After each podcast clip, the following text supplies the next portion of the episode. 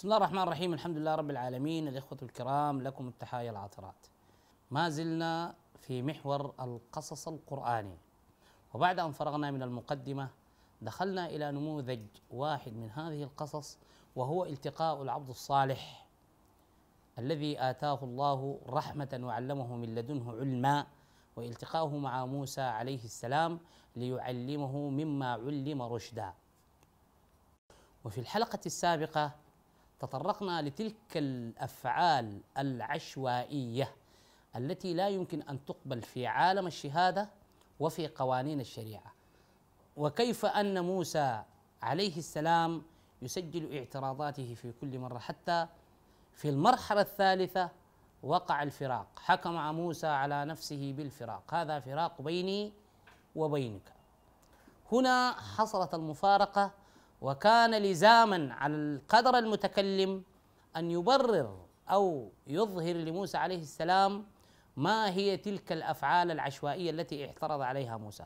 ولو أن موسى قدم مزيدا من الصبر لواصل القدر المتكلم في تفسيرات مظاهر القدر في الحياة. يعني يا جماعة موسى ده لو صبر أكثر القدر المتكلم ده كان حيمتعنا متعة شديدة خلاص. كان حيفسر لنا حياتنا دي كلها. هو الآن ثلاثة محطات فقط. لو قدم موسى مزيدا من الصبر لكانت هنالك المزيد من التصرفات. ولكن هي ثلاثة أحداث فقط. قال أما السفينة الحدث الأول فكانت لمساكين يعملون في البحر. في سؤال هنا غالبا يأتي من الملحدين وفي مساكين عندهم سفينة؟ سؤال منطقي يا جماعة. وناس مساكين يكون عندهم سفينة كيف؟ أنا شخصيا لا أرتاح لهذا الكلام. وأطمئن لقراءة الآية وأما السفينة فكانت لمساكين يعملون في البحر. هم أجرة ماسكينها بس ما حقتهم. لأنه مفهوم المسكين في القرآن الكريم يختلف عن تصورنا السقيم للفرق بين الفقير والمسكين. إذا ذهبنا إلى ما إذا ما ورد لنا من أخبار في الفقه هنالك تفسيرات باهتة جدا لتعريف الفقير والمسكين. مش عارف ذاك الذي يملك قوت يومه وذاك الذي يملك قوت عامه وأحيانا يقع العكس الفقير قوت عامه والمسكين قوت يومه. ما هذا؟ هل هذا فرق؟ ما هو الفرق بين الفقير والمسكين؟ الفقير هو الذي يقع تحت خط الاحتياج الأساسي لإقامة الحياة. ده الفقير. يعني الحد الأدنى من إقامة الحياة ضروريات الحياة. البقع تحت الخضة هو الفقير. أما المسكين امره مختلف تماما. المسكين جاي من السكون والسكينة والإمساك. هذه القاعدة التي ذكرناها في المناهج اسمها التفرعات والاشتقاقات اللفظية للكلمة الواحدة. ما هو السكينة؟ والمسكنه وسكن ولتسكنوا إليها ومما علمتم من الجوارح مكلبين فكلوا مما امسكنا عليكم وفي الطلاق أمسكوهن بمعروف. المسك ده دي كلها اشتقاقات لمفهوم واحد لمعنى أصيل واحد. اذا ما هو المسكين؟ هو الشخص الذي فرضت عليه ظروف قاهرة أمسكته عن وسائل كسب العيش. ده المسكين. ممسوك. ساكن عن الحركة.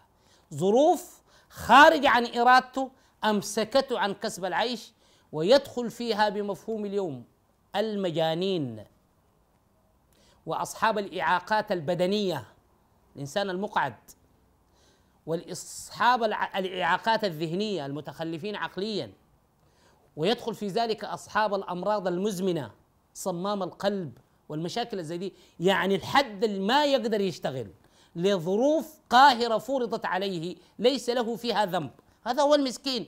ولذلك القرآن شدد على إطعامه في أكثر من 12 موضع. بينما الفقير جعل له بند واحد في مصارف الصدقات. إنما الصدقات للفقراء والمساكين. وكل الفدية والكفارات تأتي للمسكين. المسألة ما المسألة ما بسيطة عشان أنت في الفدية أو الكفارة بس تطلع. تشوف حد كده شوية ظروفه صعبة وتقول مسكين. لا. يجب أن تبحث عن المسكين. قالوا لك الفدية للمساكين إذا للمساكين. مش تديها حد وهو ما أنت ما عارف شنو الفرق بين الفقير والمسكين. لازم تفتش الإنسان اللي عنده مرض مزمن. الإنسان المقعد ما يقدر يشتغل. مجنون. حتى المجانين الآن الذين يلهون على النفايات والزبالة والكوش ماذا نفعل لهم نحن؟ يا جماعة مسألة طعام المسكين من أخطر المواضيع في القرآن الكريم. وربما الآن صرحت بكم بالحديث إلى محور آخر ولكن دعونا نرجع. ويوما ما سنتطرق عن خطورة طعام المسكين. طعام المسكين الله سبحانه وتعالى قرنه بالإقرار بوجوده. إنه كان لا يؤمن بالله العظيم ولا يحض على طعام المسكين. ماذا نفعل نحن بالمجانين الذين يتجولون في الطرقات؟ هل نكتفي بالقول عندما نراهم؟ الحمد لله الذي عافانا مما ابتلى به الكثيرون. بس عملت له شنو أنت؟ الدولة قدمت له شنو؟ انت بتقدم له شنو؟ ما هو إنسان زيك. ودي ظروف فرضت عليه.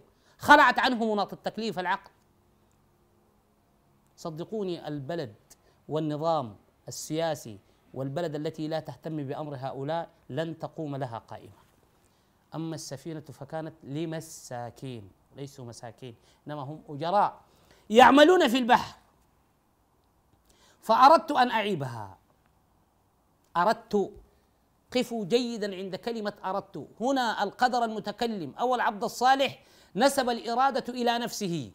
لم يقل أراد الله ولم يقل أردنا. ولننظر إلى هذه الإرادة كيف اختلفت في المواقف الثلاثة. فأردت أن أعيبها وكان وراءهم ملك يأخذ كل سفينة غصبا. وكان وراءهم ملك يأخذ كل سفينة غصبا. الآن موسى أدرك ما هي الحكمة من هذا الفعل. يعني تخيل أن هؤلاء المساكين بعد أن غادرهم هذا الرجل وأمورهم ملخبطة والسفينة معيوبة وربما لا يملكون قيمة التصليح وهم لا يعلمون. بعد فترة قصيرة جاء الملك المغتصب بخيله وخيلائه وحديده وجنوده ويغتصب كل السفن السليمة. فعندما وصل إلى سفينة هؤلاء المساكين تركها. وهنا مباشرة السوق كشف. يعني بقى ما في حد معاهم. هم الشغالين. والزباين بالآلاف. بيشتغلوا وبخطوا في جيوبهم. تخيلوا أنهم عندما جاء الملك وقاموا بمصادرة جميع السفن وأبقى على سفينتهم وأصبحوا لوحديهم هم الشغالين. تخيلوا كل صلاة يقول جزاك الله خير عنا أيها الرجل ذلك الرجل الذي خرقت لنا تلك السفينة. إذا ذلك التصور العشوائي في حساب الزمن القليل تصر تحول إلى تصرف حكيم. أصحاب السفينة يتمنون لو أنه وقع عليهم في زمان سابقة في أزمنة سابقة. يعني رحمة ولا ما رحمة؟ إذا هذا الفعل كله رحمة. فكان رحمة قبل أن يكون تصرف عشوائي. لما لحقه في المقام الأول من تلك الأحداث عندما كاد أن يغرق أهلها.